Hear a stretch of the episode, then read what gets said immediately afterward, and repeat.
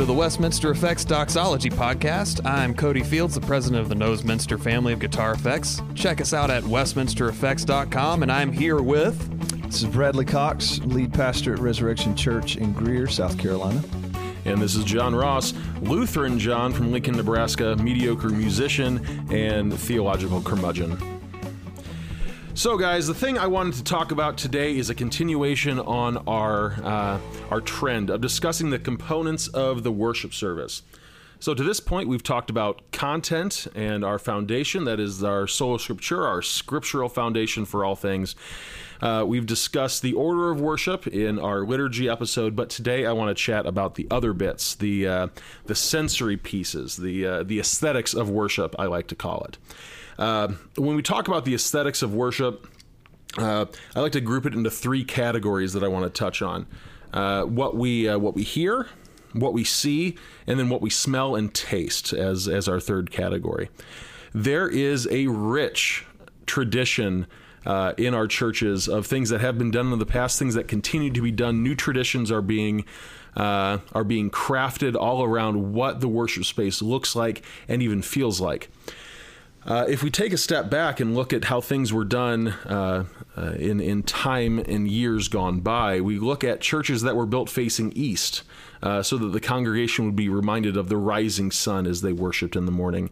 Uh, we take a look at the stained glass, so that those who were either uh, deaf or couldn't read would be able to see the stained glass and be taught about the the Heilsgeschichte, the salvation history of uh, of the church, and, and how God has worked to the benefit of His people uh, over over the years.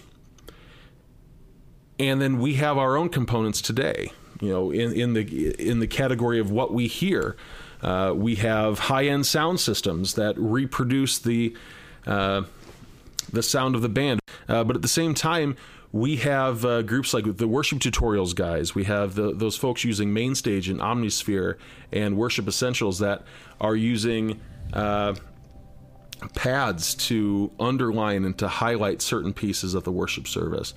We are not that fancy here.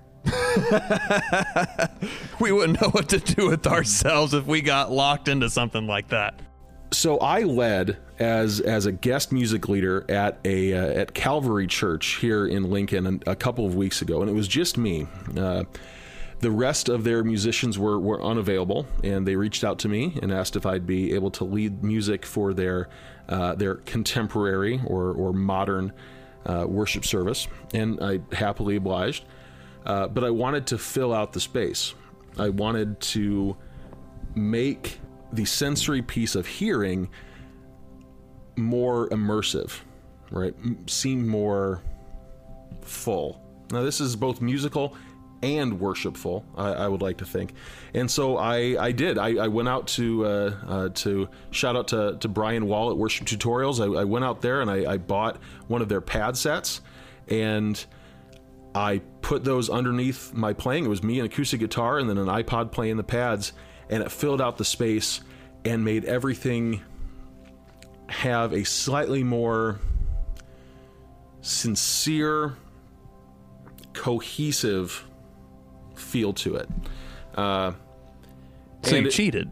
Yeah, oh, completely. and I, I will, I will own that every day of the week. This is the first time I've done that in a live scenario, and, and it worked awesome. The one thing that I didn't use it for, uh, that a lot of people do, and they actually market it to this effect, is to be a uh, an underline or, or, or background track uh, to prayers or preaching.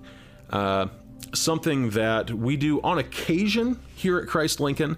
Uh, I was doing liturgy, uh, prayers, and, and, creeds and things last weekend, and I, I leveraged that because we had some very some very uncomfortable prayers to pray. Uh, the church lost a, a, beloved member of its uh, family of faith recently, and to make the prayer and to uplift the prayer and to highlight its importance of and the importance itself of talking to God, I had our keyboardist continue a pad from the previous song underneath that prayer. Uh, not only as the leader did it build me up as the one offering this prayer, uh, but I believe from the perspective of the congregation, it expressed a sense of sincerity. And I would be curious to hear your thoughts on on this piece, on how how leveraging different uh, audible pieces can be used uh, to the end of highlighting the gospel and to giving glory to God and pointing people to Christ, which I, I think is at the end of the day really what these adiaphoric or these uh, these pieces that we have have freedom to use should be used. I, I think that we this is how we should use them in order to point people to Christ and to highlight the gospel. So I'd love to see and to hear what you guys have done and seen in the past, maybe what you're doing now and your thoughts on it. Yeah, Bradley, we we do that pretty frequently here at Res, where there's a prayer or a transition, and you have either the keyboardist or the whole band or whatever keep going. Some people make the accusation of that being emotional manipulation, and sure, some people do that. Like, there's no denying that. But what's your motivation when when you tell a keyboardist or even the whole band, hey, just stay ambient behind me during this prayer or what have you? Uh, you know, I think it's similar to what John is saying. It's always interesting to hear somebody like you, John, talk about that sort of thing as unusual for you and maybe for your church. At least that's the way it came across when you when you said it. Is that to have a keyboard or pad underneath a time of prayer, and your thought was that you know these are this is a, a tough prayer for us to walk through because we've lost someone we love, and and that somehow helps. And and I I mean I'll be honest enough to say that I haven't always been thoughtful about that sort of thing. I mean I I've said in the first podcast that I, I come from a Pentecostal charismatic tradition, and having a keyboard behind a time of prayer um, and things like that was just that's just what we did. Mm-hmm. I mean, you think about um, even in a lot of African American churches, a pastor preaches and there's an organ behind them the whole time. The yeah. whole time, and, and, oh, and definitely, when, it, it, it, it's not just there; it's almost a soundtrack for the prayer. I I had a friend in my college days. Uh, it was one of our professors who would do this really cool. Uh, arrangement of music where he would score the entire service from invocation to benediction mm-hmm. the whole thing with with dynamic changes and tempo changes to emphasize different pieces. It was really cool. Sorry to interrupt. Continue. But, no that's okay. But in my background at, at, least my experience none of that was ever scripted. Right. In fact i, I, I just remembered um, this was back in the early 2000s um, i was in a kind of a season of transition uh, as, far, as, far, as ministry goes. Uh, I'd begun to work uh, a secular job. I'd been working with a church plant for several years and serving at the college that I attended. I had a job there in ministry, and those two things just came to an end. They were very seasonal, and I knew that from the get go. And so I, I, just got a secular job and was looking for the next ministry opportunity. And lo and behold, a friend of mine was a worship leader at a fairly large Baptist church, which, you know, at this time in my life, I did not have a whole lot of experience outside of the Pentecostal charismatic world. He's a worship leader at a pretty large Baptist church that had a they were uh, what I would call a blended church in terms of modern versus traditional music. He called me and he said, "Hey, I've got a pianist that's out for a month. Would you be willing to come and play?" And I was like, "Sure." So I went and I played at this church. And on one particular Sunday, we had finished the worship set, and the pastor came up to to pray or to transition or something. He had uh, some kind of word of encouragement for the church in that just this small little moment. We had just finished a song, and I just, without even thinking about it, I just kept playing. I kept playing. I never stopped, and I was attentive to what he was saying, and I adapted what I played to what what was going on with him dynamically. Just Definitely. trying to be sensitive to what he was doing, and that's just that was natural for me because I had always done that. And my friend, who was the worship leader, and the pastor came up to me after that service and were like, they were like, "That was so awesome." he they I think one of them said you played what he was trying to say. Hmm. Mm-hmm. Man, And- I was and I, was ready for the exact opposite to come out no, in that store. it. They, absolutely out at you. But it was so new to them, and I remember thinking that's just not new to me. That's normative, and and that was maybe one of the first times that I began to think about what is it that we're actually doing there, and I, I think there is a biblical root for and a historical root uh, in terms of church history for using these ambient um, external things like music lighting sound even and i know we're going to get to what we even taste and smell at, at, in this podcast. To appeal to the senses i think in order to highlight the truth of god and the person of god and the person of christ i think that that is ultimately what we're doing. And for me it's been a journey of discovering why I sometimes do what I was taught to do. yeah. Um, I, you know, I remember uh, that there there have certainly been times when that can get very carnal, uh, even I think, and and come Sure. off the rails as far as Oh, yeah. what we're trying to do. I have multiple stories about that as well that maybe we'll get into, but.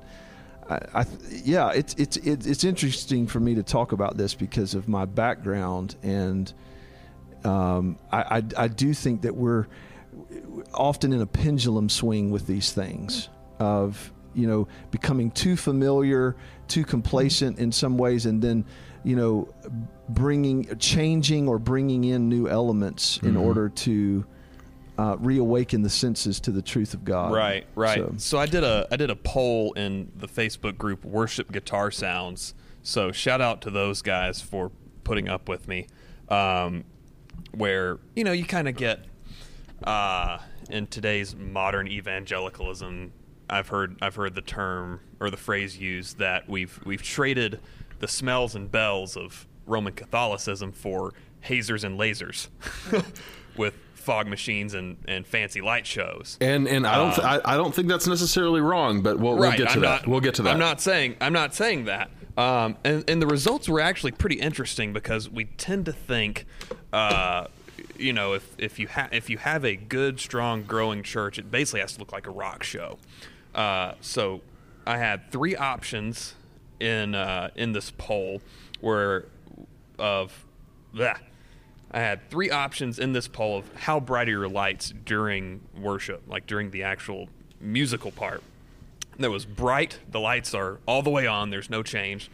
Dimmed, they're right in the middle, or dark, and the only lighting is from the stage. Out of 71 people, only 18 said that the house lights were totally blacked out. Hmm. And then 23 said that they stayed on as normal. And then 30, which is where I voted because that's what we do, uh, this kind of right in the middle, this nice happy medium. Um, what do you guys think uh, about light levels during a worship service? Where should they be? Uh, should we keep it on and just say, hey, this is all corporate? Or should we black it out and say, hey, get intimate with Jesus? Or should we go somewhere in the middle and kind of encourage both?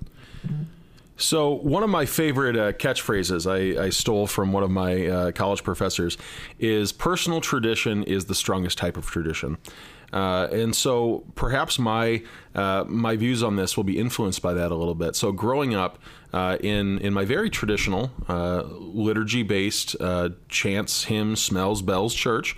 Uh, the pastor did have the the elders or ushers dim uh, the lights in the sanctuary. There was a big rheostat on the wall that that that would you'd grab. It was the size of a dinner plate, and you'd turn it down.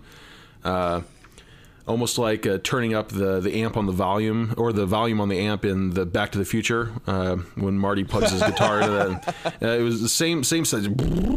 Yeah and he would dim the lights during the sermon. I always wondered why he did that, and I never actually got a, a explanation from him. Uh, which, based upon his preaching style, I was surprised more people didn't fall asleep. Anyways, uh, here at here at Christ Lincoln, our our lights dim during the first song. So we don't do a worship set preaching sending song. We have music space throughout the entire service, Bradley, just like you guys did when you did your uh, did your liturgical piece Right. Uh, that we mentioned a couple weeks ago. So we dim the lights during our, our initial worship set of two songs. We, we dim the lights down during the first song, and the lights stay half dim. Uh, sounds like just like you guys do uh, through the entire service, unless there's a reason to bring them up to to recognize a, a group of a group of people, or we, we bring them up a little bit when uh, a baptismal family uh, is is coming to the st- uh, coming to the platform, the stage, uh, whatever you'd like to call it. Um, I think it's it, it provides that you Cody you called it a happy medium, where it provides a sense of intimacy in a congregation that that honestly has 500 people surrounding you in in a morning, uh, and it provides that sense of intimacy. But at the same time, it also is light enough that the pastor, the speaker, the musicians, whoever, can still see the people who they're talking about and who they're shepherding and discipling in their faith walk. Uh, I, I think that having the lights all on, as as many more traditional congregations do, is perfectly fine as well.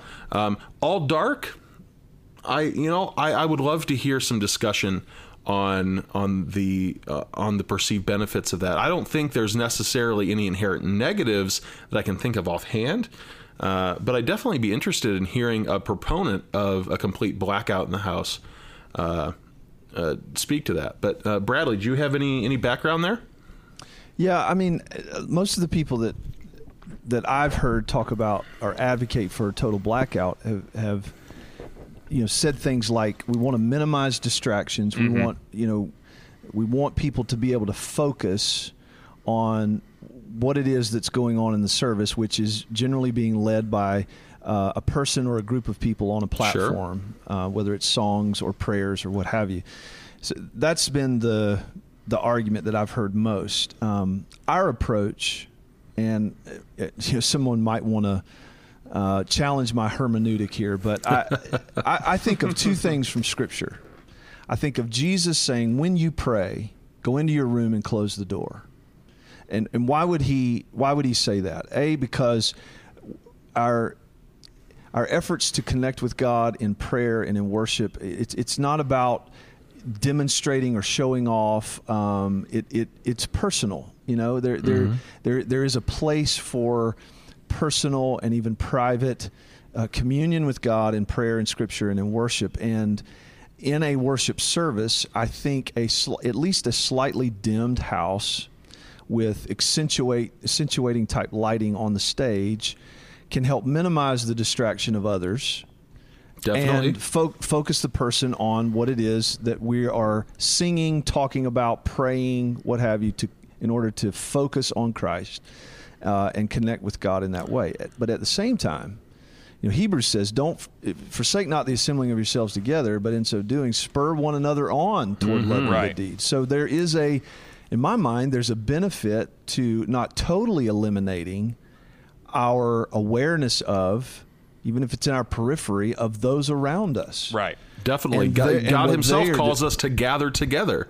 Exactly. And so if if there is a a dimming of the lighting in order to minimize distraction but yet still leave room for me to be aware of the fact that I am worshiping with others. I'm praying alongside others that I am you know, I forgive the Chris Tomlin reference, but I am singing with others. How great is our God? I mean, that song is a it's it's a laterally directed song. Mm-hmm. I'm I'm I'm in one sense singing to Cody beside me. How Right. great is God? right? Definitely. And and so I want to be aware of the people around me in church. That's why we You know, go for a balance. We talked about this uh, during the liturgy episode as well, and, and we're talking. You know, we're kind of uh, echoing a lot of the things we, we said then because the two are very very important.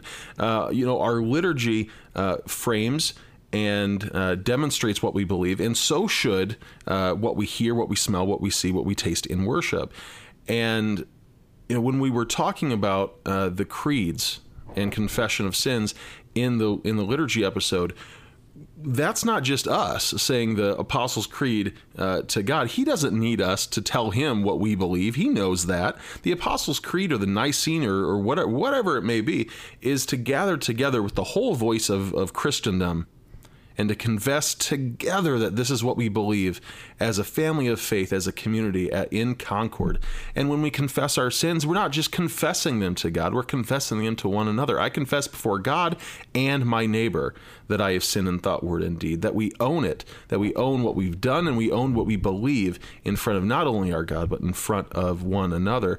And when we sing these songs, How Great is Our God, when we sing the songs uh, confessing our sins or praising God, we do so in the context of the community in which He has placed us. Uh, and, and this whole concept of what we do uh, should reflect uh, what we believe is the motivation for this entire episode.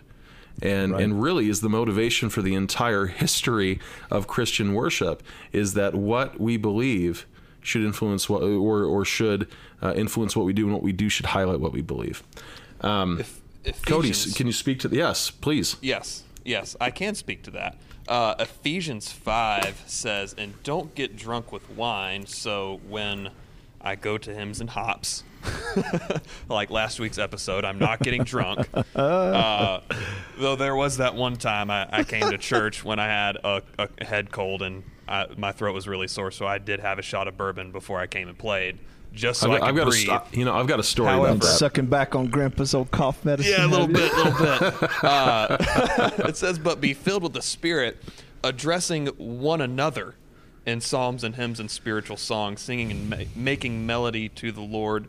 with your heart, giving thanks always and for everything to God the Father in the name of our Lord Jesus Christ, submitting to one another mm-hmm. out of mm-hmm. reverence for Christ. Oh, I love it. I love it. Where where um I mean the biggest mega church around here is probably New Spring, right? Probably. And and they're mm-hmm. they're orthodox, obviously. And uh you know, the Dream Center with Angelus Temple out in Los Angeles. So I, we went to their uh, church service on that Thursday, and obviously both of those churches black out everything, and it's just stage lighting, uh, and you you can't see anybody except basking in the glow of of the stage.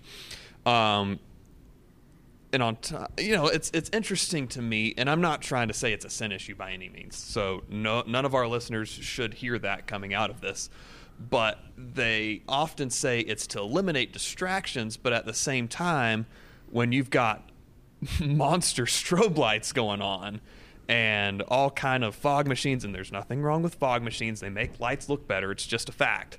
Um, and all manner of LED panels. Like, how is that not distracting? Spark uh, that's, spark that, cannons. That's kind of it sounds kind of like a, a, a double spark cannon. Good lord.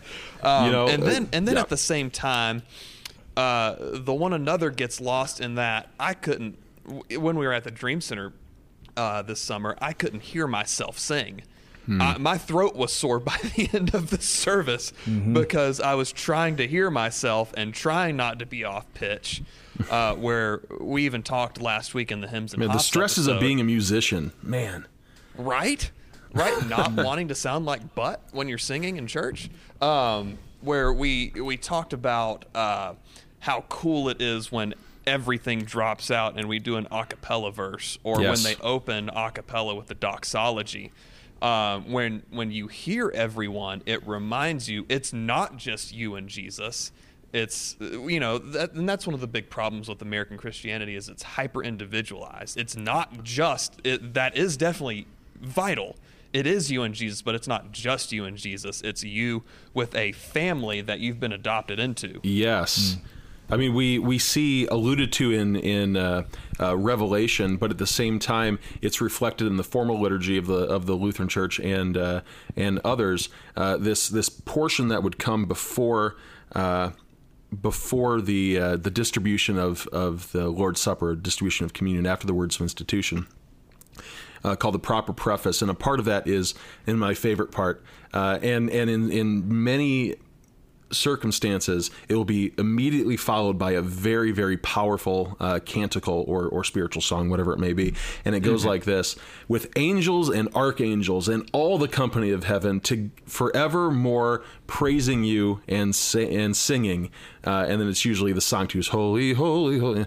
And its power not only just the song or how it works or how it's presented, but the knowledge and the context that what we do is not just of ourselves in this room, uh, not just with those uh, surrounding us, but with all the company of heaven, praising and magnifying his glorious name.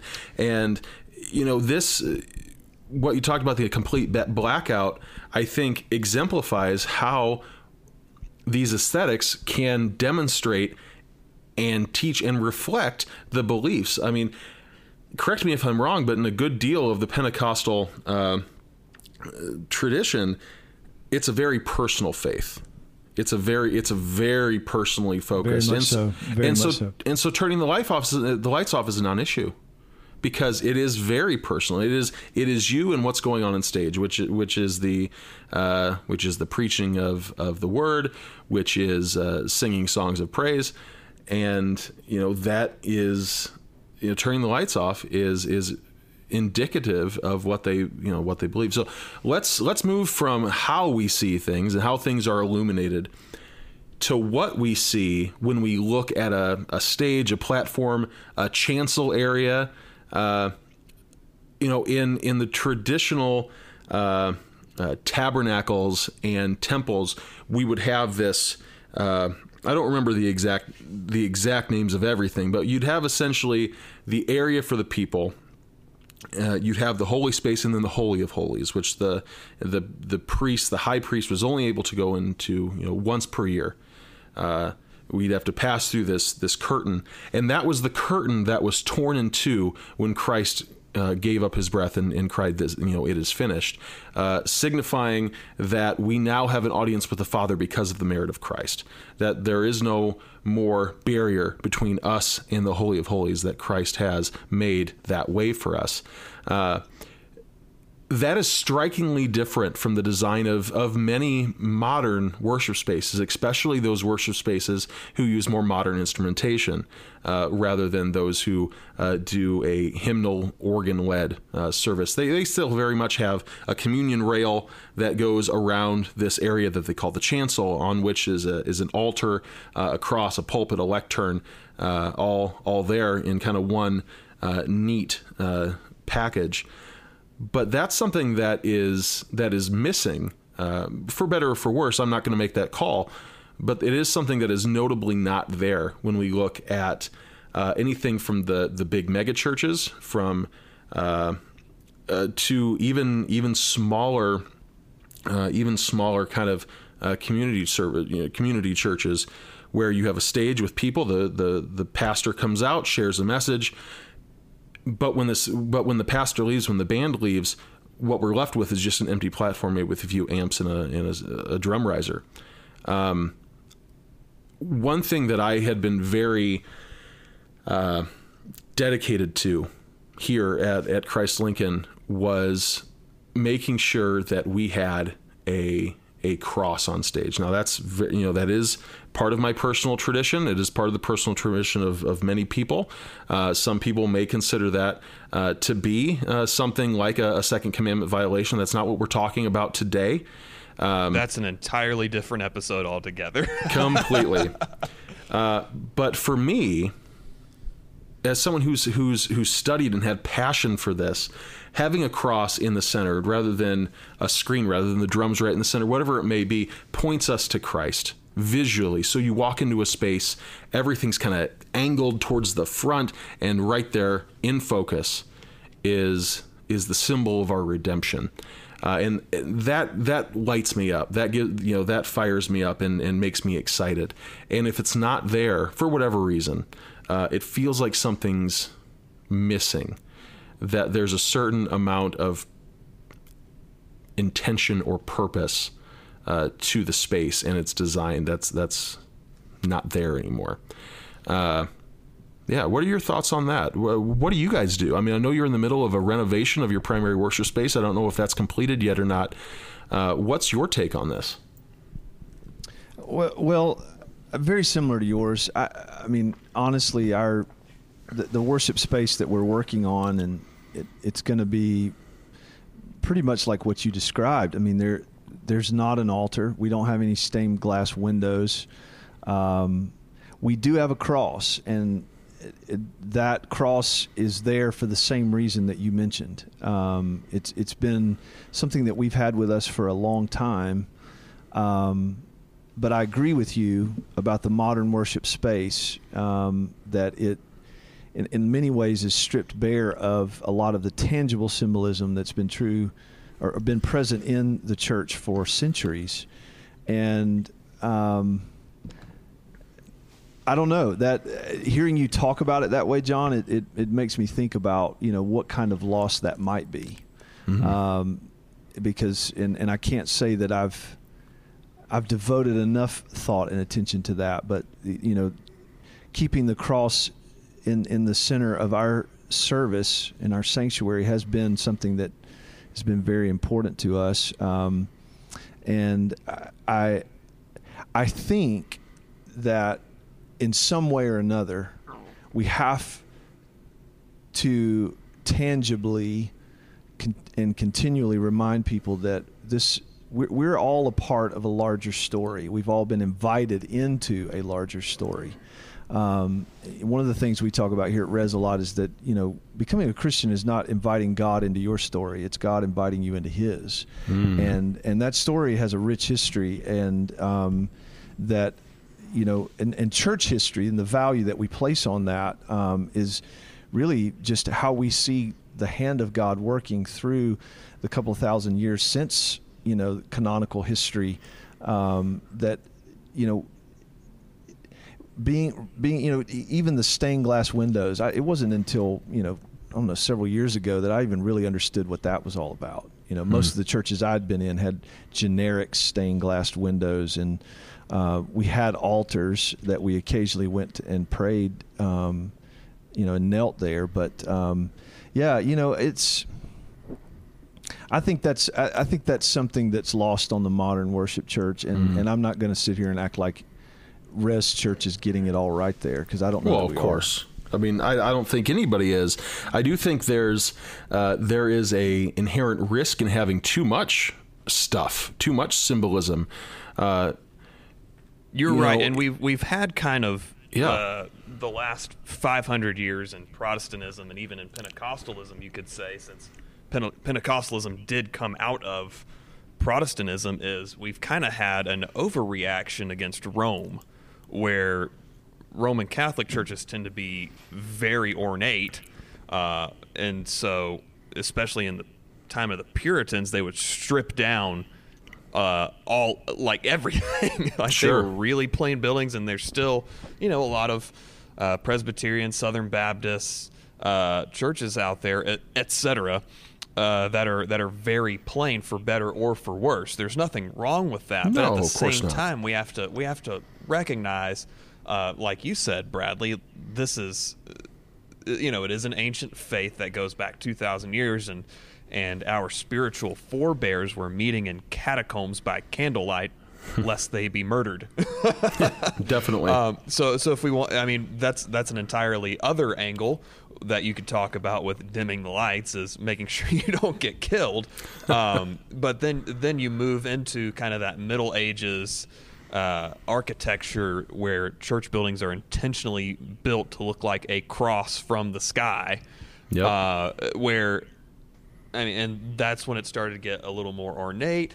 And now we have this reaction. So there's no there's no hard, fast, hey, your church building must look like this. It's really all about the heart behind it is are you trying to point people toward Jesus?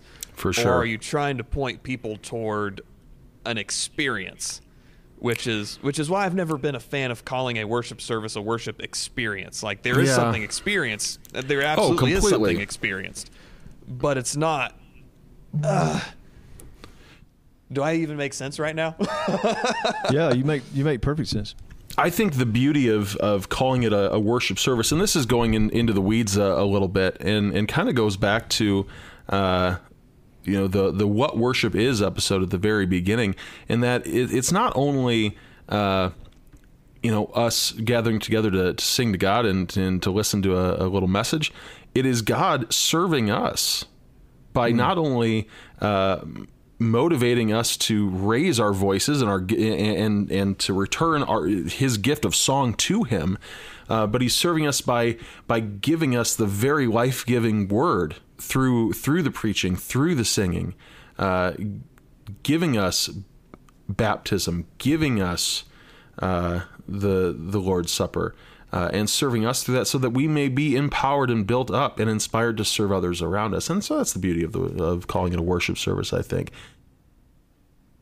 You know, if I could just one one thing here, um, it's really interesting to me um, that there seems to be in in the generation that's coming up this desire to recapture Yeah. some Yeah. rootedness. I mean, I think even this hymns and hops phenomenon, um, where you you have people gathering to sing hymns. You know, it, lots and lots of young people gathering to sing hymns, and and there is this really this move. I mean, I went through what I called the worship wars of Yeah. the '90s, Yep. um, and which is what gave rise to churches having a traditional, blended, contemporary, Mm-hmm. modern, um, you know, punk rock.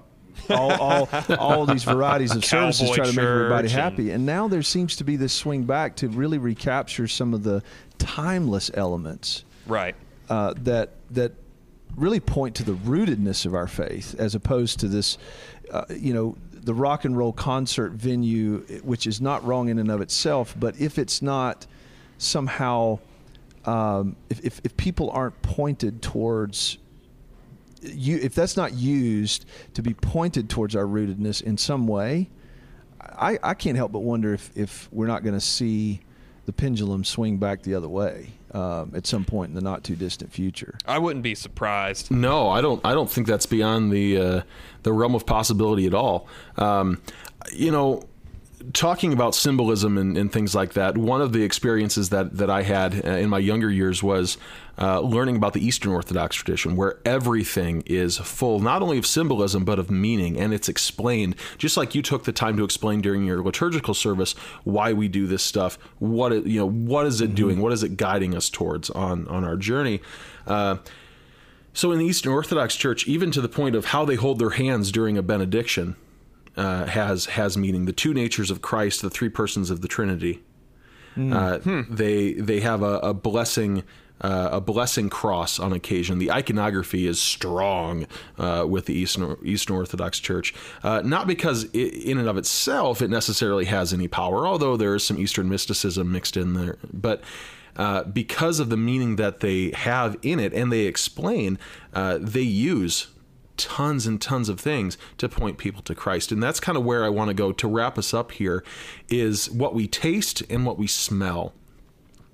Uh, so we alluded to earlier the smells and bells of Roman Catholicism.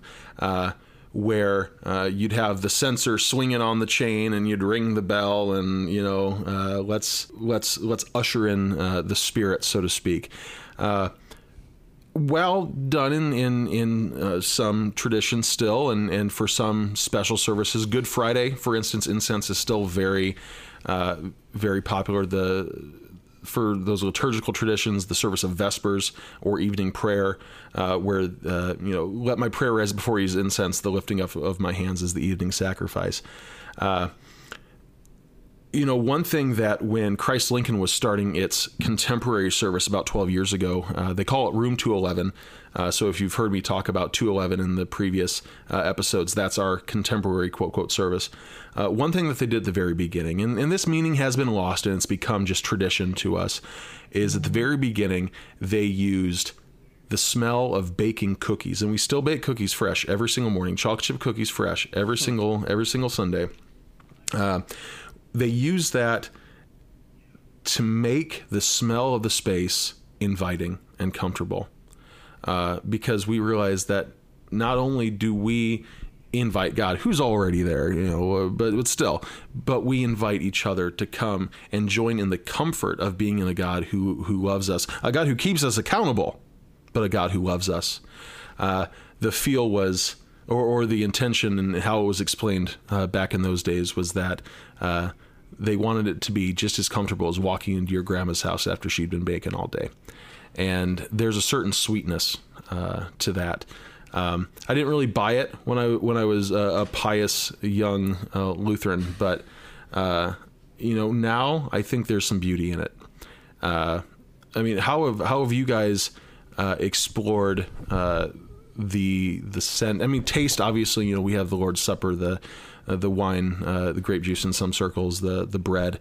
Uh, but how have you guys explored or seen explored these concepts of of scent and taste in worship? Well, that's that's honestly something that we haven't really even thought of. You know, um, in any of the churches that I've ever been in, um, I know I haven't attended, uh, but I know that Elevation Church, in all criticisms of Stephen Furtick and his friendships with the likes of Joyce Meyer and T.D. Jakes uh, aside, um, I'm I'm told that they have a custom scent that they pump through their vents. So when you attend an elevation campus, you know you're at elevation. Uh, since interesting, since the sense of smell is so tied to to memory, and oh, definitely, and I, and I can attest to that even with with coaching baseball. Is there's there's a baseball smell that yeah. other than the yeah, smell of, is. of other than the smell of sweat, um, but that smell of dirt plus freshly cut grass plus even the chalk you put down plus Yep. the smell of the leather of your glove, Mm-hmm. plus stuffing sunflower seeds in your lip, plus all these other things that just kind of add up. And if you're at maybe a minor league ballpark, you you smell the really crappy hot dogs that they're cooking, but at the same time, like you know you're at a ball game. Oh, um, bowling alley. Bowling alley smells like a bowling alley no matter where you go. so true. a shop, an, an indoor shopping mall smells like an indoor shopping mall. It smells like a whole lot of carpet and old people. Well, and, and, a, and a little bit of cookies. There's always that cookie company. There's always Yep. somewhere hawking Yep. popcorn and, and pretzels. It doesn't Yep. matter if you're in the far, if you're in Sears and the food court's ten miles away. You smell it, and it smells the same, and you know where you're at. That's true. I think all churches think about this. They just don't maybe always realize they're thinking about it. I Right. think, um, you know, the sort of the modern phenomena of, of churches that serve coffee. Um, I think there's something to that. I, th- I think maybe even something subconsciously instinctive that Yeah. we know. Yeah. Okay, not only drinking coffee, uh, but the smell of coffee tends to invoke this feeling of I'm with other people. Yes, and we're going to have conversation, and that's comfortable, that's comforting. Even people that don't like the taste of coffee tend to like the smell of it. So can we start serving bacon just so I can smell bacon when we go I on mean, stage? I mean, it's it's it, it's it, you're right, Cody. That smells uh, smells are more attached to memories than almost any other Yeah. sense Mm-hmm. sense that we have, and so I I, I think that. Uh, Like in our church and in a lot of modern churches, if you start talking about incense and things of that nature, people are going to look at you like a cow at a new gate. They're going to be like, "What are you even talking about?" That seems you know Catholic or just I don't even know what the purpose of that would be, and yet we all know the power of smells, and I think um, I'm for it if there is Oh, yeah. if there is an you know an intentional effort to to help people understand why we're doing this and that the why behind it is biblically rooted and Christ centered, and to maybe Definitely. cover up the pungent aromas from that one You know, I- bathroom in that I- Exactly. hallway. I Exactly. did see a post on worship. I think it was Worship Leaders Collective uh, the other day. Someone was asking about how to cover up smell in a sanctuary because it's something that it got so many complaints that it smelled so bad. You know, there's there's a lot of criticism. Uh, directed at churches who do the coffee thing, who do the donuts, the the cookies, whatever it might be, uh, and who may be proponents of, of incense on the regular, uh, stating that you know this isn't a place of culture. This is a this is a place of God. Which yes, it is a place of God, but we have to remember the concept of Emmanuel, God coming to us to be with to be among His creation. And so I think that when we bring things like like coffee uh, into into a church, good coffee. I mean, churches have always had coffee, but like good coffee. Um, it, it isn't isn't necessarily oh come come get coffee. People are going to go to Starbucks if they want a coffee. Like they're not going to come like oh I'm thirsty. I'm gonna go to church. You know it's it's it's not a gimmick Keith to get still people going to have in his the door. IV from Starbucks. Yeah, exactly, exactly, exactly. You know it's not a gimmick to get people in the door. It's it's a, a a piece to show us that once again this is a community a community of faith. We are we are social together. We are caring for one another because Christ has cared for us. And something as simple as a cup of coffee something as simple as uh, a cross on stage or the smell of baking cookies or uh, or the or the lights uh, dim to just, just just the right spot all of those things can culminate together and be used to the glory of God to point his people to him. And I think that's the payoff of, of this episode as we get down to it, is that whatever it whatever it be, smells and bells or, or phasers and lasers that we use in worship, uh, and I do use a phaser in worship on the regular because You do you, man. Oh yeah, man. Um, Is it, the, is it the EVH model? it is. It is not. Boss, boss phasers for life until Westminster Effects builds one. Get on that. Anyways, That's going to be. um, you know, whether, regardless of what it is, so long as it's not just there because, so long as it's not a gimmick. We don't need gimmicks in the modern church. We need substance.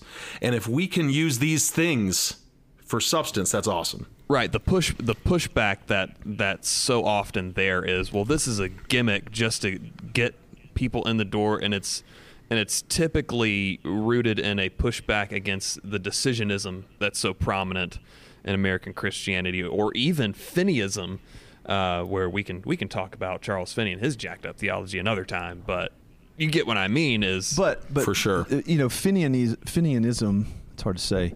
It it it it's it's sort of morphed over the years. Sure. And and I Yeah. think in my tradition, and and I think this is this, this grows out of Finianism. The whole argument behind sight and sound, Mm-hmm. you know, having the lights and the smoke and the was that we we live in a sight and sound generation. right. And so we've got to appeal to that in order to compel them or appeal to Mm-hmm. Right. them for the sake of the gospel.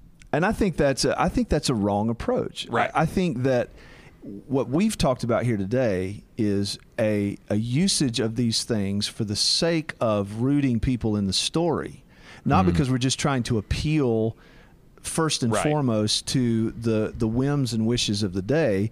We're trying to utilize tools and resources, whether it be stained glass windows or lights. Either works as long as the why is understood and communicated.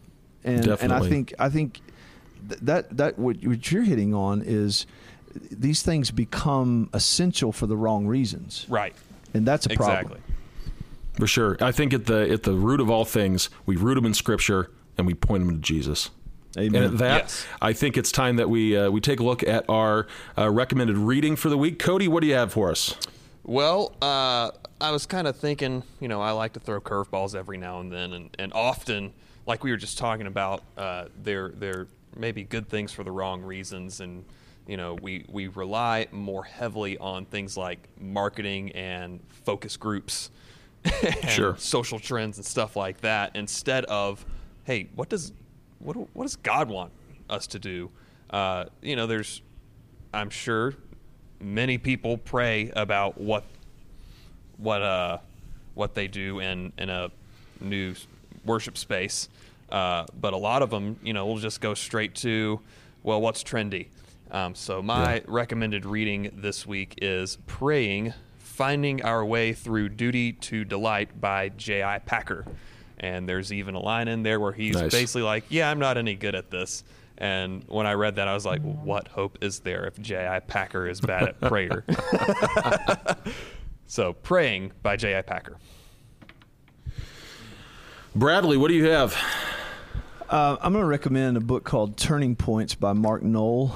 Um, oh yeah, great book, fantastic book. Um, it's it, we a lot of what we've talked about today is centered around this need for us to be biblically rooted um, and also rooted in the history and tradition of the church that is itself biblically rooted or grows out of that. And Mark Noll does a great job, I think, of um, just demonstrating that you know the story that we've been invited to, the story of God, is not just a Western phenomenon. It's it's a it's a global movement. It's a worldwide movement that um, is rooted in Scripture and has.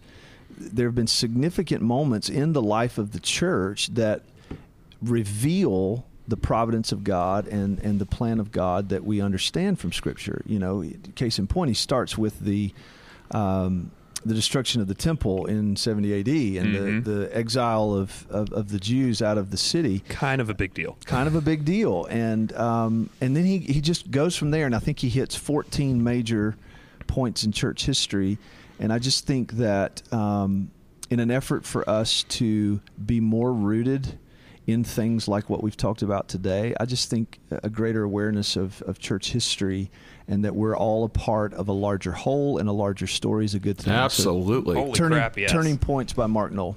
Yes, Love we it. need more church history in the world. Well, guys, I'm going to be honest. I do not have recommended reading for today. I was is uh, I wrong spe- with you? I, uh, quite a bit. Uh, I am totally depraved, if you will, uh, Got it. and I know you will. Uh, so instead of that, I'm going to take just a bit of time. Uh, Cody, you mentioned something about. Uh, uh, before church one day shot of whiskey grandpa's cough syrup right so when i was when i was working at a church up in uh, northeastern nebraska it was easter sunday and i had the worst sinus infection of my life the entire right side of my face was numb uh, I was Oh, on a man. I was on a slew of drugs. It was ridiculous, but I still had to do it. And we did four services on that Sunday. Four services, six, eight, nine, and eleven, or, or something like that.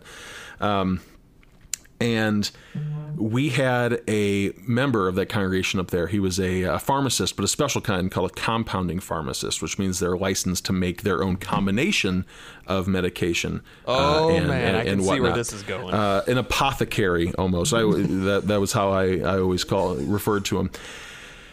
So he's like, one sec, let me run back to the pharmacy. As soon as he heard my voice, he was like, oh, we got to do something. So he runs back to his pharmacy and brings me this little vial. And it was so old school, this glass vial with this paper thing, and you got to unscrew the little cap. And he's like, take a sip of this, gargle it, and swallow it. You'll be cleared up in no time.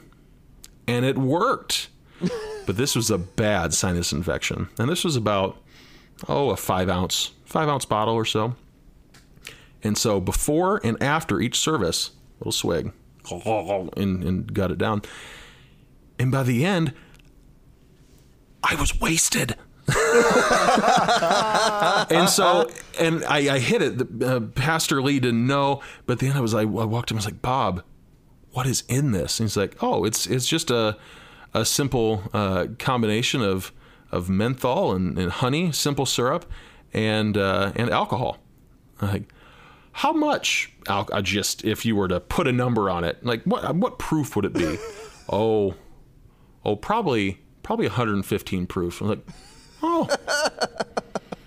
so uh, I know there's lots of uh, proponents for uh, you know the honey ginseng teas, the the throat coat, this you know whatever. Uh, peppermint schnapps is my recommended uh, beverage for the the vocally challenged. schnapps. Yes, uh, That's hilarious. um, so I am really excited for our uh, recommended artist uh, for this week, or our uh, our Westminster artist. Cody, would you like to introduce him and, and send us on our way? Our friend Jacob Johnson out of here in Greenville is a killer guitarist, and he has started a Kickstarter campaign to fund his new EP. So this is a demo off that upcoming EP called F. Scott Fitzgerald. So here you go, and follow us on Facebook and Instagram. Subscribe on iTunes and Spotify. Leave a five star review. See you next week. Well, you're staring in the rear view, but you're not looking back. Just putting your makeup on. The loose change in the ashtray we're saving for the tollway rattles like a tambourine to the rhythm of every song. And the road says, Welcome home. You got an old soul, but you're not alone. We're gonna sing all those songs about highways and freedom and make up a few of our own. Make up viral. Moving like the ever changing scenery around us, but constant as a coffee stain on an old gas station map.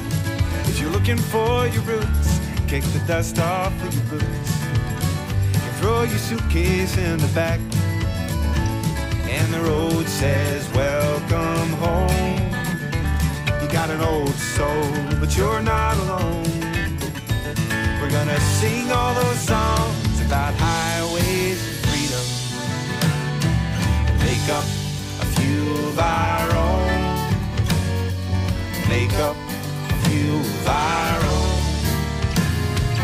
Make up a few of our own.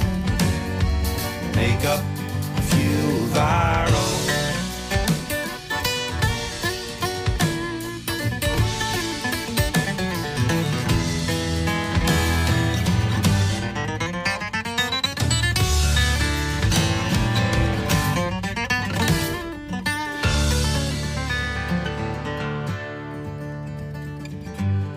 Your notebook, and me with my tobacco. You're writing poetry, I'm just blowing smoke. Tell me again about F. Scott Fitzgerald, and I'll tell another corny joke. And the road says, Welcome home. You got an old soul, but you're not alone. We're gonna sing all those songs about highways and freedom. Make up a few of our own. Make up a few of our own. Make up a few of our own. Make up a few of our own. Make up a few of our own. Make up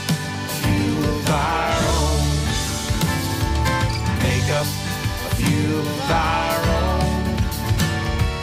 Make up a few of our